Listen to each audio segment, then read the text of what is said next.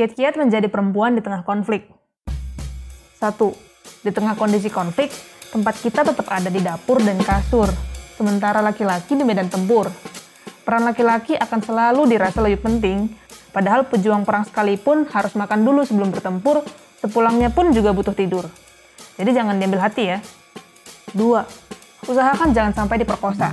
Namanya konflik, meskipun yang angkat senjata adalah laki-laki, perempuan pasti akan selalu jadi sasaran kekerasan, khususnya secara seksual. Tapi mau bagaimana lagi, namanya juga perempuan, harus kita yang jaga diri. 3. Jika memang terlanjur diperkosa, jangan bilang-bilang, diam saja. Selama tidak ada orang yang tahu, kita tidak akan mendapatkan stigma buruk karena sudah tidak perawan. 4. Kalau memang harus bercerita tentang penderitaan kita di tengah konflik, siap-siap saja untuk disalahkan balik. Pasti akan selalu ada celah yang membuat perempuan harus bertanggung jawab atas kekerasan seksual yang menimpa mereka. Pelakunya mungkin hilaf saja karena tertekan kondisi konflik. Oke oke, santai santai. Yang barusan tuh apa tuh? Coba jelasin dulu ke kita. Jadi, tadi itu adalah bentuk kekesalan gua setelah mendengar banyak cerita tentang bagaimana perempuan diperlakukan di saat konflik Aceh terjadi dan bahkan sampai konflik Aceh sudah selesai. Cerita-cerita itu gue dapatkan dari Kak Laila. Dia adalah seorang aktivis dari RPUK Aceh atau Relawan Perempuan untuk Kemanusiaan Aceh. Uh, perkenalkan saya Laila, Laila Jori nama lengkap saya. Hmm, biasa saya dipanggil Laila. Hmm, saya uh, lahir 30 Agustus 1976 baru ulang tahun kemarin. Selamat ulang tahun kak. ya, iya, terima kasih. Jadi uh, kalau sekarang umurnya udah 44 tahun ya. Uh, udah 44 tahun. Saya pernah mengecek pendidikan di Jogja untuk kuliah tahun 95 sampai tahun 2000. Jadi saya sempat belajar di sana selama lima tahun. Jadinya dari uh, SD sampai SMA dan di Aceh Utara. Saya kebetulan adalah uh, anak Aceh Utara. Kalau saya mau bilang saya anak Aceh Utara itu lahir dan dibesarkan di Aceh Utara sampai SMA, kemudian kuliahnya di Jogja, baru uh, sampai di sini nih uh, di Banda Aceh. Setelah pulang dari Jogja saya langsung bekerja di Banda Aceh yang jaraknya 6 jam dari Kabupaten Aceh Utara. Sekarang jadi tahun lebih saya di uh, kota Banda Aceh. Sudah menetap dan menjadi penduduk kota Banda Aceh. Itu mungkin perkenalan singkat, tapi uh, kalau secara organisasi saya sudah di RPUK itu sejak tahun 2007. Saya sebelum dari di beberapa organisasi lain, organisasi perempuan juga. Tapi kemudian saya menetapkan pilihan saya dengan uh, komit menjadi anggota perkumpulan relawan perempuan kemanusiaan sejak tahun 2007 uh, sampai sekarang saya memegang tampuk pimpinan sudah periode yang kedua dari tahun 2012 uh, sampai sekarang. Oh. Oh, 2000 uh, sorry 2015 saya uh, dipilih menjadi sekretaris eksekutif uh, sampai 2018 kemudian terpilih kembali di 2019 awal sampai sekarang uh, insya Allah saya akan menyelesaikan masa pimpinan saya nanti 2021 Desember. Kalau RPUK uh, lahirnya itu 2 Juni 1999 waktu itu ada uh, apa namanya pengungsian besar-besaran di Aceh. Karena pada masa konflik ya. Mm-hmm. pengungsian besar-besaran di Aceh di uh, berbagai kabupaten kota. Uh, sejumlah aktivis perempuan di berbagai kabupaten juga bersepakat waktu itu. Mereka duduk di informal terus melihat situasi ini nggak mungkin nggak disikapi melihat pengungsian besar-besaran ini kemudian kebutuhan-kebutuhan spesifik perempuan dan anak-anak di pengungsian itu nggak pernah terpenuhi. Waktu itu misalnya ada ibu-ibu melahirkan anak-anak yang putus sekolah karena terpaksa mengungsi jauh dari sekolahnya. Uh, kemudian juga uh, gizi waktu itu juga apa ya uh, sangat tidak uh, terpenuhi ya dalam dalam uh, pengalaman teman-teman waktu itu menganalisis, kemudian melihat situasi ini nggak mungkin dibiarkan.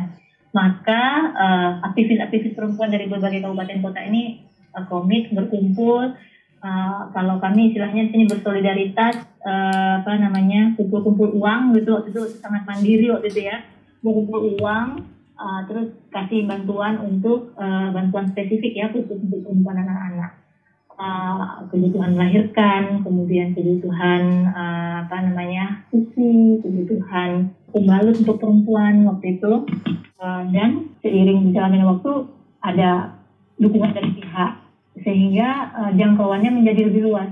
Uh, mungkin saya bisa cerita juga sedikit bahwa apa sih yang diperjuangkan RPUK itu kan kita lebih pada mewujudkan situasi adil secara sosial dan gender untuk uh, apa namanya masyarakat. Uh, kita tahu bahwa ada satu masa di masa konflik perempuan berperan sangat aktif di sektor domestik dan publik karena laki-lakinya pada masa itu kan lari keluar dari kampungnya nggak bisa beraktivitas karena mereka bahan yang disasar untuk dibunuh gitu kan kemudian dicari disiksa dan lain sebagainya hmm. tidak menutup kemungkinan bahwa perempuan juga mengalami hal yang sama nah gitu bahkan perempuan menjadi tameng ya pada masa itu. Mereka yang melindungi supaya laki-laki di rumah mereka jangan diambil jangan jangan dibawa jangan dihilangkan jangan disiksa dan banyak jangan yang lain gitu. Tapi memang e, perempuan masih bisa beraktivitas untuk misalnya ada tiba-tiba ditemukan mayat di pagi hari. Di desanya gitu di dalam hutan. Dan mereka sedang mencari apa eh, kayu-kayu uh, bakar mungkin di hutan. Nah itu perempuan biasanya memanggil perempuan-perempuan lain untuk memfardu kifayahkan uh, mayat tersebut dan biasanya mereka melakukan itu dengan apa ya kalau saya boleh bilang dengan gagah berani gitu mm. karena Eh, nggak uh, mungkin laki-laki melakukannya pada saat itu perempuan yang melakukan seluruh proses tersebut tersebut uh, uh, melakukan kalau bahasanya itu melakukan kerja-kerja uh, sosial di publik uh, di komunitasnya. Eh kenapa sih kita harus bahas peran perempuan di konflik Aceh? Karena sering banget dilupakan, Vi. Hmm. Kalau misalnya kita ngomongin konflik, misalnya konflik Aceh, pembahasannya pasti kayak kenapa konfliknya muncul gimana akhirnya berdamai, siapa yang berdamai, hmm. dan sering kali hmm. aktor yang dibahas tuh laki-lakinya yang angkat senjata. Padahal di balik itu banyak perempuan yang menjalankan peran-peran penting supaya kehidupan para laki-laki ini tetap bisa berlanjut gitu. Penjelasan ini gue dapat dari uh, percakapan gue bareng Kak Laila, gimana perempuan-perempuan Aceh itu waktu perang pecah di Aceh, mereka akhirnya harus menjalankan fungsi-fungsi yang nggak bisa dijalankan suami atau anak-anak laki-laki mereka karena mereka lagi pergi berperang. Contohnya? Kayak yang dijelasin ini nih. Jadi perempuan itu memang dia hmm, kalau ada mayat dibuang di tengah hutan gitu, seharian perempuan kan seperti saya cerita tadi mereka juga mencari kayu bakar misalnya. Nah itu, jadi dia misalnya apa mengajak yang lain untuk membantu agar mayat ini bisa kalau secara Islam harus ada fardu kifayah istilahnya kan uh-uh. mereka melakukan peran-peran itu Wah, gue baru tahu. Kan gue Islam nih. Selama gue hidup tuh, gue belum pernah ngelihat perempuan yang melakukan sholat jenazah sih. Nah, iya itu dia yang membuat kita penting buat bahas peran perempuan di konflik. Karena laki-laki lagi nggak ada, perempuan tuh dapat tanggung jawab tambahan untuk menjalankan hal-hal yang harusnya dijalankan oleh laki-laki. Gitu. Berarti so, kayak roda jadi roda serep gitu ya? Iya, sekaligus mereka tetap harus menjalankan aktivitas mereka sehari-hari seperti biasa, misalnya bertani, memasak, merawat keluarganya gitu. Jadi hmm. dia dapat perannya ganda. Oh, oke okay, oke. Okay. Nah, tapi setelah konflik selesai, laki-lakinya balik, perempuan malah dilupain tuh perannya dan dianggap nggak penting. Justru disuruh balik lagi ke hal-hal domestik aja. Oh, kurang ajar. Kayak yang kata Kak Lela ini. Nah, tapi ada situasi ketika konflik berakhir, justru perempuan tidak lagi dilihat sebagai orang yang memang punya peran yang sangat strategis dalam membangun kampungnya, gitu kan? Itu yang terjadi. Nah, mm-hmm. situasi itu yang kita rasakan juga sampai sekarang masih uh, melihat ada situasi kepemimpinan perempuan yang tidak diakui. Lalu RPUK ada di mana? Posisinya itu, posisinya kita ingin agar kondisi perempuan itu punya bergaining, uh, di relasi keluarganya, relasi di masyarakatnya maupun negara gitu. Mereka punya sumber daya, punya potensi untuk bisa uh, memperjuangkan hak-haknya. Itu dan hak-hak untuk masyarakat mereka yang kebanyakannya adalah korban masa konflik, baik langsung maupun tidak langsung.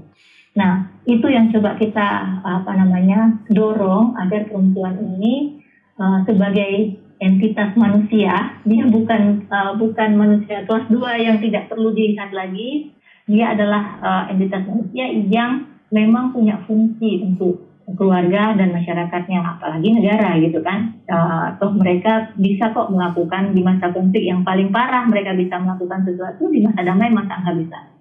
Kami mengajak diskusi uh, apa namanya aparatur gantung yang itu pertama tokoh-tokoh adat, tokoh-tokoh agama di sana. Perlawanan-perlawanan tetap ada ya. Uh, untuk apa perempuan? Udah masih ada laki-laki kok. Nah gitu-gitu jadi pernyataan. Kami bisa ngatur uh, desain nggak perlu perempuan-perempuan perlu rumah aja. Nah seperti itu sering yang uh, menjadi apa ya pernyataan pernyataan-pernyataan dari tokoh-tokoh ada tokoh agama, termasuk uh, aparatur desa. Tapi pendidikan yang kami berikan untuk uh, masyarakat uh, bahwa penting keterlibatan perempuan juga dalam pengambilan keputusan karena ada persoalan-persoalan spesifik. Nah, kita mulai dengan itu yang dialami oleh perempuan yang terkadang tidak bisa diintervensi oleh uh, bapak yang laki-laki. Nah gitu-gitu. Kak kalau aku boleh potong, ya bisa elaborasi lagi nggak kebutuhan spesifik itu apa kalau misalnya diomongkan ke misalnya gini kalau kami yang jadi uh, yang paling mudah masuknya melalui kasus-kasus KDRT yaitu yang paling mudah uh, masuknya ke uh, aparatur desa. Kalau kasus KDRT kan biasanya uh, yang laki-laki itu ya hanya modal bertanya. Gimana kamu uh, kenapa kamu hari ini mengadu? Oh ini oh karena saya nggak tahan lagi pak. Dari pukul begini begitu. Dia nggak akan berani cerita kekerasan seksual yang dialami. Dia hanya berani cerita kekerasan fisik. Gimana kamu? Coba saya lihat. Nah, nampak kan misalnya kalau di muka kelihatan tapi kalau di tangan di bagian tubuh di bawah payudara yang mungkin ditendang atau apa itu kan nggak akan berani perempuan nampak kan sama aparatur uh, tuhakut yang laki-laki dia akan lebih apa bisa apa namanya nyaman kalau memperlihatkannya itu sesuatu yang perempuan. Dari situ kita bisa apa ya spesifik misalnya ceritakan bahwa perempuan butuh perempuan untuk tempat dia mengadu, untuk tempat dia ini termasuk penyelesaian kasusnya mungkin nanti dia bisa lebih cerita lebih dalam dengan pihak yang perempuan. Gue jadi penasaran perempuan di sana tuh kayak dinilai kayak gimana. Nah, gue juga kemarin sempat nanyain sih waktu ngobrol sama Kak Laila konteks sosial dan budaya di Aceh itu gimana? Dan gini jawabannya. Sebenarnya kalau yang diajarkan kami di dalam agama gitu kan itu uh, apa ya laki-laki dan perempuan itu kan sama dia sama dia perannya di muka bumi ini sama gitu kan dia uh, amar ma'ruf nahi mungkar kan gitu kan uh, melakukan sesuatu yang uh, baik dan meninggalkan sesuatu yang buruk. Wah, kan itu yang selalu disosialisasikan secara agama. Jadi kalau di sini kan adat dan agama itu seperti sisi mata uang, per, selalu seperti itu. Jadi kalau kita udah ngomong uh, adat, nah aparatur desa ngomong adat, uh, ini ini, tapi itu kan nggak akan jauh dari pemahaman mereka soal agama gitu. Cuma memang kan sorry ada satu situasi ketika ini kan ideal nih, normatif, normatif. Bicara perempuan laki-laki itu sama di mata Allah gitu. Dan dia tetap melakukan kerja-kerja amal ma'ruf nahi mungkar. Nah, eh, prakteknya itu karena tadi budaya patria, mainstream patria itu masih ada di kepala laki-laki dan perempuan di masyarakat kita gitu. Uh, jadi yang terjadi adalah uh, pemilahan, pemilahan peran. Nah, biarlah perempuan, nah selalu alasannya begitu, biarlah perempuan mengurus domestik uh, dan laki-laki mengurus publik. Uh, ketika peran ini dibagi dengan sangat jelas seperti itu, yang terjadi justru beban ganda untuk perempuan. Apa beban gandanya? Ternyata prakteknya perempuan tidak hanya diminta untuk ngurusin uh, rumah aja, dia juga harus mencari nafkah. Eh karena suaminya eh, tadi kondisinya itu dia katanya terus cari nafkah di publik. Nah, gitu kan? Mm-hmm. Tapi yang terjadi dia poligami. Kasus poligami itu tinggi sekali di sini, Kori. Nah, itu dia masalahnya di masyarakat. Kan apa poligami itu ya nggak apa-apa orang laki kawin uh, lebih dari satu daripada dia berzina. Nah, selalu begitu. Nah, mm-hmm. padahal secara kemampuan nafkah dia nafkah yang materi sifatnya ya Mm-mm. itu nggak mampu. Mm-mm. Uh, pemahaman soal misalnya merencanakan juga anggota keluarga juga nggak ada. Pokoknya udah jalan aja terus nikah nikah punya anak terus banyak udah lima anaknya ditinggal dia kawin lagi tempat lain. Yang sibuk istrinya cari duit. Bersawah kemudian upah-upah di, di sawah orang. Dia nggak punya sawah sendiri kan dia harus upah sawah orang.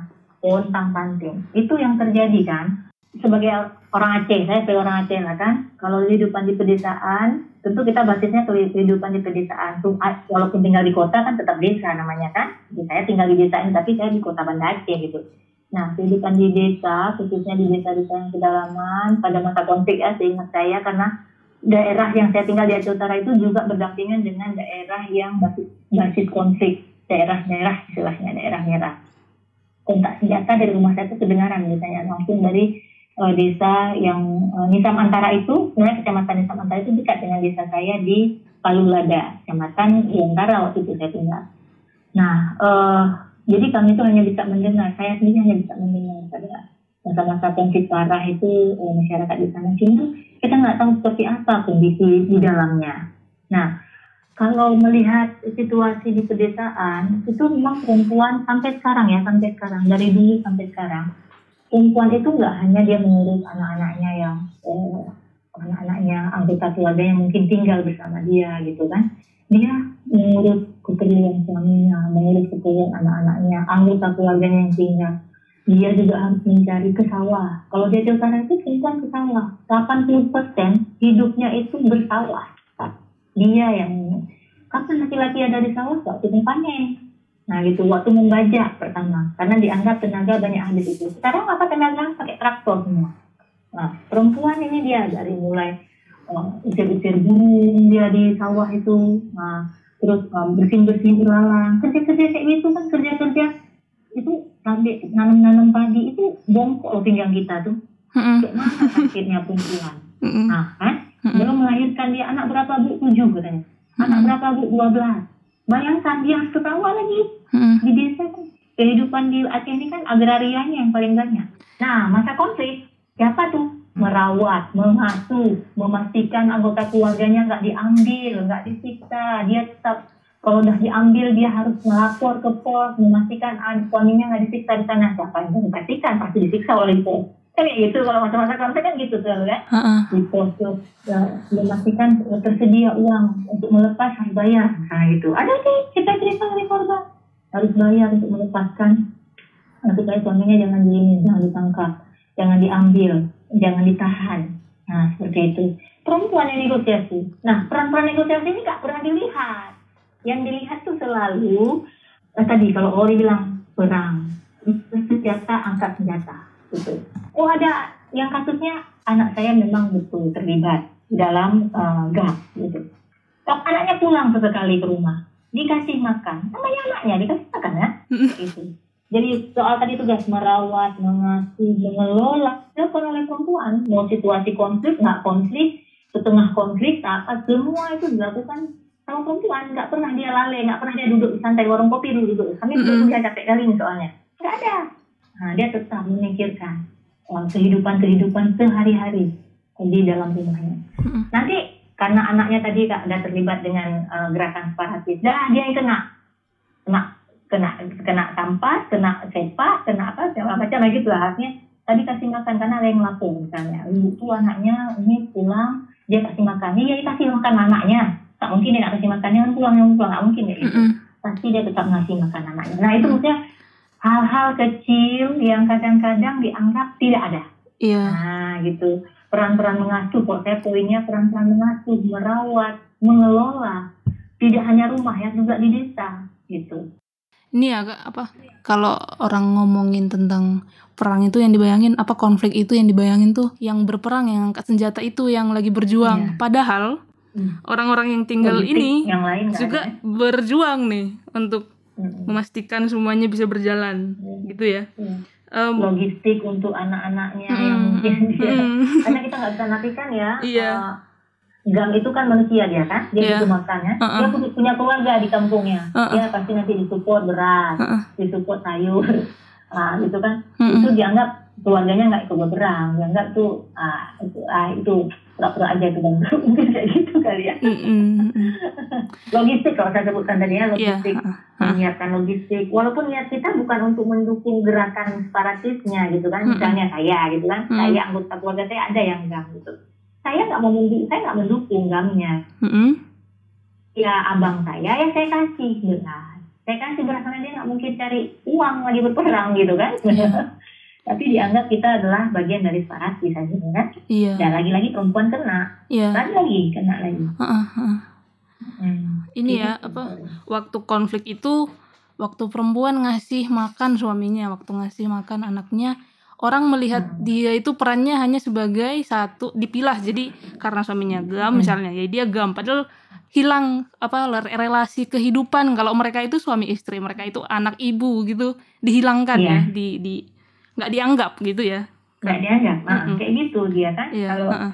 uh, uh, itu, itu terlihat di kebijakan Kori sekarang Heeh. jadi kan siapa yang dapatkan uh, diat nah dana diat Kori pernah dengar dana diat Dana kan? dia itu apa ya, Kak? Panjangannya. Ah, dana diat itu kan definisinya untuk orang yang mengalami penyiksaan dan nyawanya terbunuh Heeh.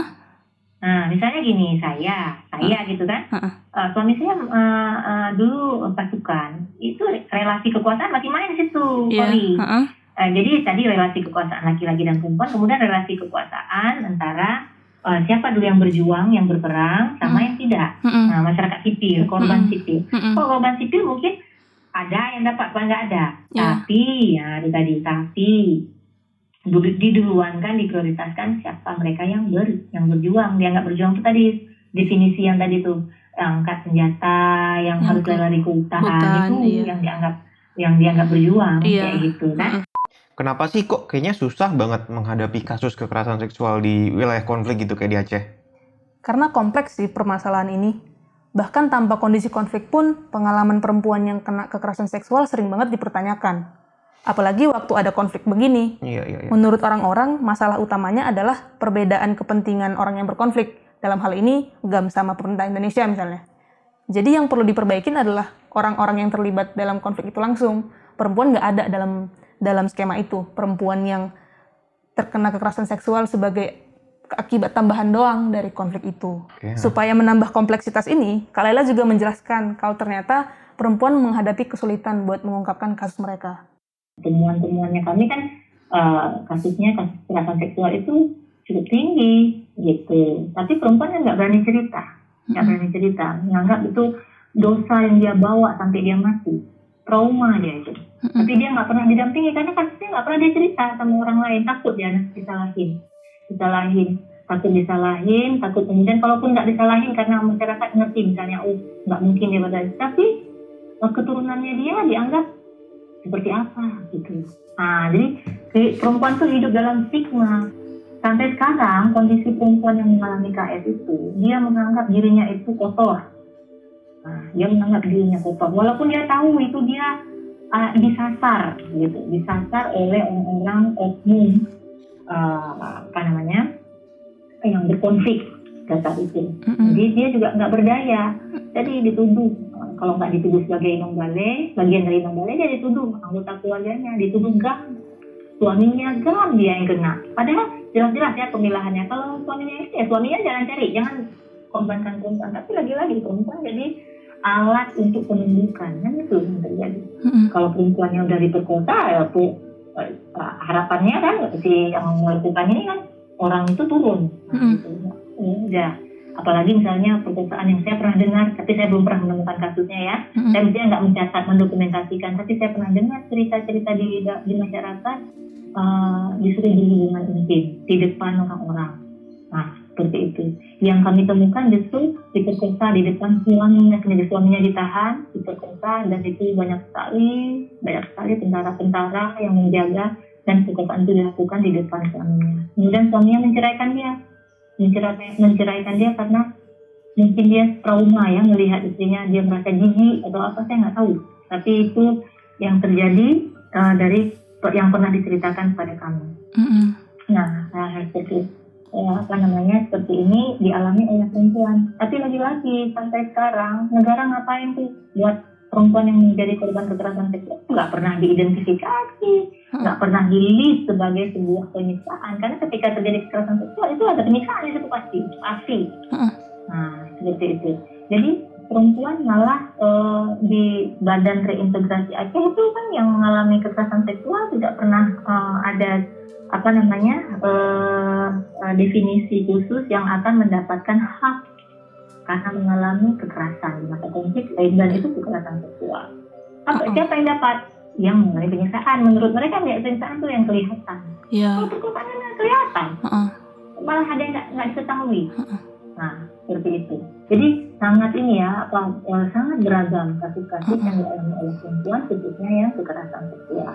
Dan itu cerita-cerita itu tidak pernah apa namanya dibongkar jadi kalaupun ada yang tahu itu orang keluarga yang paling dekat. Oh, ada juga masyarakat yang tahu karena desas-desus omongan sana sini, sana sini. Tapi lagi-lagi itu didiamkan. Kalau yeah. ditanya di luar nggak ada. Pak kepala desa nggak ada. Kak, kalau... Tapi ada juga kepala, kepala desa yang cerita dia bilang oh iya memang ada bu. Walaupun kami tidak bisa menyebutkan hmm, siapa orangnya karena terkait dengan kehidupannya sekarang dia udah punya suami lagi. Karena mungkin suaminya ibu udah meninggal atau udah meninggalkan dia gitu ya. Biar dia uh, hidupnya apa namanya nggak terganggu dengan uh, masa lalu. Tapi status itu dianggap nggak bisa diakui aja. Mm-hmm. menunjukkan itu nggak diakui gitu karena nggak boleh diceritakan lagi. Ya. nah gitu. Dari pengalaman kakak selama udah sampai sekarang juga mendampingi di RPUK hmm. uh, setelah selesai konflik ini kenapa sih? Maksudnya yang konflik ini kan cowok dan cowok ya kalau bisa dibilang militer cowok yang angkat senjata dari sebarat juga cowok. Kenapa sih? Dan ini sebenarnya terjadi banyak konflik. Kenapa cewek yang jadi target dari mereka dan biasanya itu KS ya jadi kalau yang saya udah jelaskan di awal itu bagian dari penunjukan ya.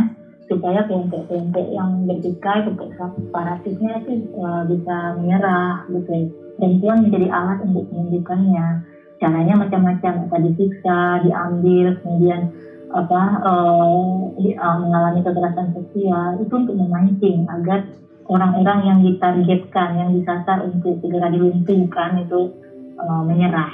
Seperti itu. Kan target untuk separatis ini nggak ada. Iya. Nah, gitu.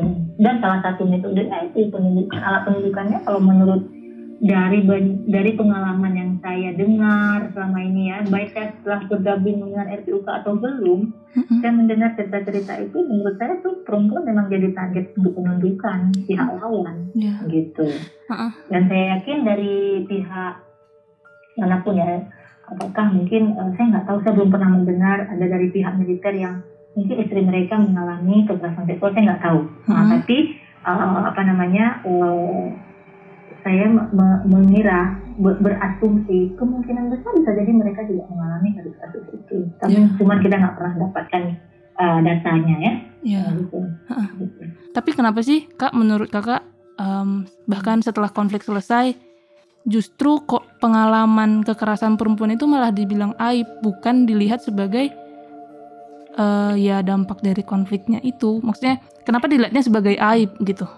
Kalau dasar pemikirannya menurut saya ya, pandangan pribadi saya, itu kan karena soal perempuan itu di masyarakat dilihat sebagai penjaga moral.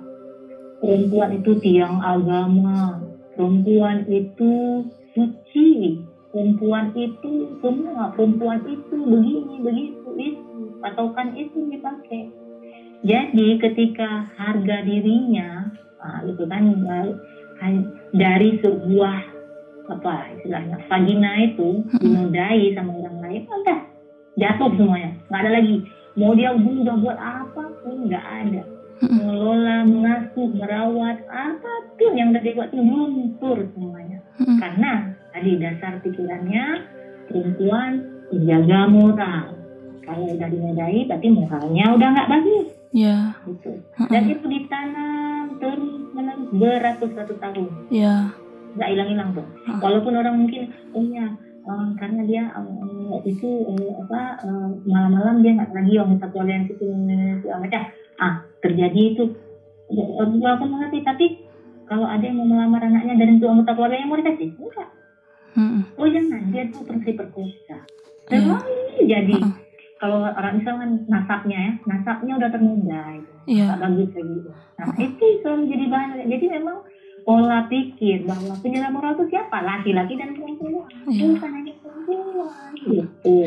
Tiang agama itu siapa? Laki-laki dan perempuan. Negara ini tiang agama loh. Negara apa penopang negara ini perempuan dan laki-laki. Wah gila, emang ya bener-bener men are trash. Gimana pendapat lu? Jadinya kelihatan sih gimana banyak banget PR yang harus dikerjain eh, supaya perempuan bisa bisa hidup lebih tenang dikit bahkan setelah konflik selesai. Gitu. Yang harus dilakukan pertama memulihkan trauma-trauma yang berat banget sembari melawan em, cara pikir di masyarakat yang kuat banget menstigma perempuan sebagai penjaga moral. Hmm, Dan akhirnya untuk memperbaiki kondisi yang rusak akibat konflik ini akan memakan waktu yang lama sih menurut gua karena harus pelan-pelan terutama karena perempuan mengalami banyak trauma setelah konflik. berarti Kak Laila tuh sabar banget ya. Gimana tuh kalau Kak Laila? Gimana cara kakak dan RPUK mengusahakan agar pola cara pikir ini bisa berubah? Dari mana kakak dan RPUK masuk untuk membuat masyarakat menerima kalau ini bukan aib gitu? Gimana kak? Ya, kalau dari secara RPUK sendiri kan kami memang punya pendekatan-pendekatan uh, personal maupun komunitas. Itu dulu yang pertama. Pendekatan-pendekatan personal karena kerja kami adalah kerja pengorganisasian, ya kami memang hidup dalam keseharian masyarakat. Jadi mereka berkebun, kami datang ke kebun, mereka ngupas uh, pinang, ngupas sendiri, ngupas pala, kami bantu-bantuin ngupas pala. Jadi terjun langsung dalam kehidupan mereka. Oh mereka lagi masak, ayo masak. Gitu. Oh mereka sedang uh, nyuci-nyuci di sungai atau di apa, mereka ikut kayak gitu. Jadi aktivitas sehari-hari masyarakat itu terutama yang dengan perempuan ya. Tadi kan sudah identifikasi tuh kehidupan perempuan itu kita coba sana. Sebenarnya memproses membangun kepercayaan itu dengan pendekatan-pendekatan itu Hmm. kepercayaan yang masuk udah masuk ke di antara kita berdua kita ada merasa personal-personal tadi kalau kita tahu bahwa dia dulu pernah disiksa misalnya ya pernah mengalami kekerasan konflik suaminya juga begitu mungkin anak laki-lakinya juga begitu anak perempuannya juga begitu itu tunjukkan empati kita kan modelnya begitu Hmm. empati kita artinya bahwa situasi itu merupakan pengalaman dia yang luar biasa dan kita sangat apa ya salut gitu. Dia masih bisa bertahan sampai sekarang. Hmm. itu yang sering, sering kita sampaikan ke mereka bahwa eh, pengalaman itu nggak mungkin semua orang bisa merasakan. Tapi dia bisa melewati itu semua itu luar biasa. Selain pemulihan ekonominya juga kita tahu soal eh, trauma masyarakat kan? Karena di wilayah konflik itu juga sangat kentara sekali. Jadi mereka sering ketakutan sering apa eh, kalau tiba-tiba ada senjata mereka bisa itu pernah ceritanya bersembunyi di bawah tempat tidur dan nggak keluar-keluar selama dua hari saking mereka takutnya gitu. Karena ada kontak senjata atau tentara yang masuk ke desa mereka dan takut ada eh, apa ya penyiksaan gitu. Karena mencari alasannya mencari uh, anggota gam uh, atau keluarganya menyembunyikan nah gitu gitu jadi masyarakat tuh saking takutnya itu bisa dia eh, apa ya trauma gitu ketika sampai sekarang pun kadang ada yang trauma sih itu. Nggak bisa melakukan aktivitas kalau sudah ada eh, TNI yang masuk misalnya gitu. Eh, misalnya kalau di sekarang ada kejadian TNI masuk itu karena mencari kriminal sabu-sabu misalnya gitu kan. Nah itu mereka langsung ingat bayang masa konflik aja gitu. Eh, yang spesifik ya soal trauma ya trauma itu nggak bisa dengan mudah itu eh, hilang gitu karena ada faktor pemicu setelahnya yang kemudian bisa mengingatkan kembali si korban ini terhadap peristiwa-peristiwa kekerasan yang dialaminya di masa konflik dulu gitu. Jadi pemicu-pemicunya ini adalah masalah keseharian tadi gitu kan. Belum lagi ketika dia berhadapan dengan kasus kekerasan dalam rumah tangganya sendiri. Jadi ada temuannya kita, ini contoh temuannya kita di masa konflik dia mengalami kekerasan seksual, tapi kemudian di masa uh, damai sekarang dalam rumah tangganya pun dia mengalami hal yang sama. Kalau istilahnya apa ya? Post traumatic syndrome disorder (PTSD) istilahnya ya. Saya nggak terlalu menguasai ya Korea, Ya. tapi yang saya tahu bahwa post traumatic syndrome disorder itu PTSD itu bisa kemudian dipicu lagi ketika dia bertemu dengan hal yang kejadian hampir sama dengan peristiwa di masa lalu gitu. Jadi selain tadi persoalan-persoalan di sekitarnya, ya kan, uh, yang bisa membuat dia stres gitu kan. Kemudian juga misalnya ada uh, kejadian-kejadian kriminal yang terjadi di masyarakat di masyarakat dia. Tadi misalnya di kejadian di Aceh Utara itu ketika TNI masuk lagi dalam jumlah yang sangat besar untuk membasmi se seorang kriminal yang dia mantan kombatan kan sekarang tidak ada lagi jam kan? Tapi dia melakukan kriminal uh, kriminal di apa di masyarakat dan dia dikejar oleh TNI uh, tuh dikejar oleh TNI dan TNI masuk beratus-ratus orang. Maka perempuan-perempuan ini mengalami yang tadi uh, mendengar suara derap sepatunya aja mereka udah takut gitu. Dan mereka sembunyi di bawah tempat tidur nggak bisa keluar keluar nggak bisa keluar keluar ada yang mengatakan bahwa saya nggak bisa keluar tuh sampai dua, dua dua hari dia nggak bisa bangun. Nah gitu. Belum lagi ada masalah karena dia belum bisa menerima suaminya itu hilang. Suaminya sekarang nggak ketemu. Di mana dia masih menganggap suaminya pergi ke Singapura tah mana seperti itu. Setiap lebaran dia sediain baju baju lebaran buat suaminya. Nah itu. Dia belum bisa hilangkan. Ada satu ruangan khusus untuk suaminya. Nah, seperti itu. Dia menganggap suaminya masih hidup. Sampai sekarang. Masih kayak gitu. Nah, ibu tuh ibu tuh dia melakukan kegiatan lain seperti biasa. Nah, cuma dia hidup dengan bayang bayang-bayang bahwa suaminya masih ada.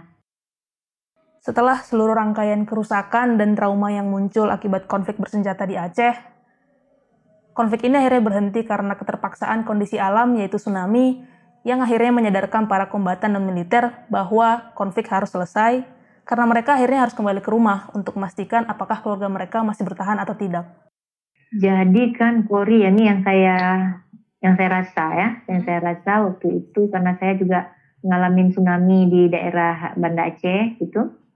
Memang eh, karena korbannya sangat banyak ya, 240-an ribu orang gitu kan dan Banda Aceh Aceh besar yang paling banyak menyumbang korban itu sendiri. Kalau uh, konflik sendiri, kalau menurut data dari ICT ICT Watch apa saya lupa namanya, mm-hmm. itu kan sekitar diperkirakan 35 ribu orang mati kan di masa konflik ya, mm-hmm. selama hampir berapa puluh tahun itu 30 tahun. Mm-hmm. Nah tsunami dalam waktu 15 menit ya, 240 ribu orang mati itu, mm-hmm. itu betul-betul kayak guncangan besar dan itu uh, kita trauma gitu dengan situasi banyak orang mati kayak ayam kalau saya bilang tadi kan. Iya. mati kayak ayam gitu. Nggak pernah kita prediksi siapa yang akan mati besok gitu. Jadi semua orang bisa mati kapan aja waktu masa konflik tapi begitu kejadian alam ini gitu kan itu kayak di kayak dilihat kayak kayak ditunjukkan sama Tuhan gitu ya. Mungkin bagi orang Aceh itu gitu. Saya sendiri waktu itu kayak ditunjukkan sama Tuhan. Ini ini ku kasih kalian bad, bad, badai ini gitu kan. Ku kasih kalian badai ini ya mati semua orang nah langsung 240 ribu gitu. Truk, langsung dalam waktu 15 menit gitu. Uh, banyak sekali kerugian yang dialami oleh Aceh gitu kan pada saat itu. Dan kayak menyadarkan orang gitu aduh ini ini aja bisa mati segini banyak apalagi nanti konflik terus berjalan. Ah, mungkin. Nah dalam perkiraan saya waktu itu ya waktu itu saya pikir udahlah konfliknya udah nggak ada lagi. Dan ternyata memang kan mungkin dari GAM dan kalau Indonesia memang maunya jangan ada konflik kan? Yeah. tapi kan mungkin dari GAM sendiri ada kesadaran udahlah dialog aja dulu gimana yang terbaik ngatur Aceh ini apakah bagi hasilnya kemudian diperbanyak untuk Aceh jangan lagi nggak adil gitu kan. Sebelum konflik Aceh akhirnya terpaksa selesai karena tsunami perempuan sebenarnya sudah sering kali memberikan tawaran damai kepada kedua pihak yang sedang berkonflik. Pada bulan Februari tahun 2000, diadakan sebuah kongres perempuan pertama di Aceh yang menghasilkan rumusan damai yang mengedepankan dialog. Mereka kemudian melakukan lobby-lobby kepada perwakilan GAM dan Presiden Abdurrahman Wahid yang akhirnya menghasilkan jeda kemanusiaan yang tercapai pada bulan Mei tahun 2000. Jadi tidak bisa dipungkiri, perempuan memiliki peran besar dalam mengupayakan perdamaian di Aceh. Nah, damai tapi dialog dulu nih apa iya. kira-kira yang paling baik buat Aceh dan paling baik buat NKRI kan kayak gitu. Yeah. Nah, kejadian tsunami itu kayak titik apa ya? Titik apa istilahnya kalau bahasa ini? Titik ulang ya, titik refleksi gitu. Oh, udah, udah, udah, udah cukup gitu. Karena eh, dialog-dialog uh, ini kan terus berjalan tuh kan uh, tsunami itu kan garis akhir kalau saya lihat. Dialog-dialognya sendiri sudah terbangun ada juga ide soal referendum gitu kan. Kalau referendumnya mengatakan uh, kan nggak nggak nggak jadi referendumnya, nggak nggak jadi pilihan nggak seperti Timor Leste. Iya. Kalau Timor Leste kan terjadi referendumnya, Heeh. Wah, masyarakat disuruh milih mau merdeka atau enggak, Mm, gitu kan? mm, Kalau uh, sedangkan gerakan perempuan sendiri pada masa itu lebih memilih tidak referendum, uh, yang dari hasil tahun 2000 ya, Iya. tahun 2000 kan referendum gerakan referendum di Ah, Aceh. Nah, mm, mm. ada satu kongres perempuan waktu itu ada sekitar 546 perempuan berkumpul di Banda Aceh. Buat kongres mereka bilang udah eh, dialog lah eh, untuk penyelesaian konflik Aceh ini dialog lah dengan di, me- di meja perundingan. Nah itu jadi inisiatif menurut saya terus. Walaupun banyak nggak diakui ya biasalah. Kalau yang perempuan gagas selalu alah mana ada nah, gitu kan. Nah ya menurut saya itu eh, saya mengakui bahwa hasil Kongres Perempuan Aceh tahun 2000 bulan Februari itu adalah satu inisiatif yang cukup baik soal menyelesaikan konflik Aceh di atas meja perundingan gitu. Jadi Oh. bicarakanlah dan pilihan referendum bukan menjadi pilihan gerakan perempuan. Setelah penjelasan Kak Lila tadi jadi kerasa nggak sih betapa mahalnya harga yang dihasilkan dari kekerasan dalam konflik? Dan sering kali mereka yang menjadi korban adalah mereka yang paling rentan, misalnya perempuan. Kalau yang lo dapat apa, Vi? Gue entah kenapa tuh kayak menghubungkan ini dengan demonstrasi mahasiswa sih. Gimana? Bentar gue jelasin, ntar lo nilai ini nyambung atau enggak. Jadi tuh, karena Aceh kan ini konflik, dari tadi kan kita ngebahas konflik ya. Hmm. Nah, karena gue nggak pernah di Aceh, gue tuh cuma bisa relate di eh, demonstrasi mahasiswa. Jadi kan, kalau kita sambung-sambung ini, kita seret-seret, mahasiswa berkonflik dengan aparat kan kalau demo. Nah, ada mahasiswi juga di sana yang kadang-kadang tuh sama mahasiswa diteriakin yang cewek mundur, yang cewek mundur. Itu kayak itu kan konflik sebenarnya. Iya benar. Mahasiswa berkonflik dengan aparat Mhm. dan perempuan lagi-lagi di kelas dua kan juga dalam eh, dalam konflik mahasiswa dan aparat ini. Padahal mereka tuh kayak harusnya berpendidikan kan, cuma Benar. kayak tetap aja ada kelas kelasnya gitu, kelas gendernya dan kayak ada pelecehan juga Iya, kan. dan tetap jadi korban ya. Oh, oh, Bahkan dibentuk aksi yang katanya demokratis begitu. oh, oh, oh. Itu sih yang harusnya kita ambil dari sini yang harus kita pelajari adalah hal-hal besar seperti konflik itu tuh bisa terjadi karena kita membiasakan atau menormalkan pemikiran-pemikiran yang menomorduakan perempuan itu sih. Dan untuk mencegah keberulangan kayak konflik Aceh itu, kita harus memulai dari praktik-praktik kita. Salah satunya dari aksi kita. Iya, padahal kan ya sama kayak konflik Aceh yang yang mendamaikan perempuan, Mhm. gerakan progresif pro demokrasi itu banyak banget juga kan yang dipimpin perempuan. Benar. Jadi kayak kita harusnya mulai memandang diri kita semua, entah gender kita apa, itu setara karena yang kaca aja nih banyak yang pemimpin-pemimpin perempuan kayak Greta Thunberg, AOC, Alexandria Ocasio-Cortez tuh idaman gue. Lalu apa? Em, mungkin salah satu konteks konflik di Indonesia juga Mama Aleta Baun yang memimpin perlawanan di Molo. Dan ada juga cerita yang mungkin agak sama kayak di Aceh. Di Liberia itu ada pasukan perempuan yang juga memaksa supaya orang-orang yang berkonflik berhenti. Gitu. Jadi sering banget memang perempuan tuh mengambil peran untuk menciptakan damai memang. Tangguh ya. Jadi menurut gue perempuan tuh sangat daya resil resiliensinya tuh tinggi. Lu merasa gitu nggak sebagai perempuan? Ya dong. Nggak kayak gue gitu yang manja kayak disentuh dikit kayak teriak-teriak kayak bayi gitu. Ya, karena memang harus sih, karena memang perempuan udah mendapatkan banyak penderitaan, jadi terpaksa harus begitu. anyway, Saya pikir kan keadilan transisi melalui uh, salah satunya praktik uh, adanya KKR sekarang kan harus dimaksimalkan. Nah, KKR Aceh itu kan memastikan proses uh, itu tetap berkelanjutan gitu, enggak lagi terjadi konflik ke depannya. Kalau bagi saya sih damai itu kesempatan saya untuk bicara nggak dihalangin gitu kan. Kalau saya karena saya, saya selalu bicara atas nama diri saya perempuan gitu. Damai itu saya nggak terkekang nggak terancam nggak harus diawasin. Nah, bagi saya damai itu adalah uh, kebebasan berpikir kebebasan untuk bertindak uh, dengan tetap menghargai hak-hak orang lain. Bagi saya damai seperti itu gitu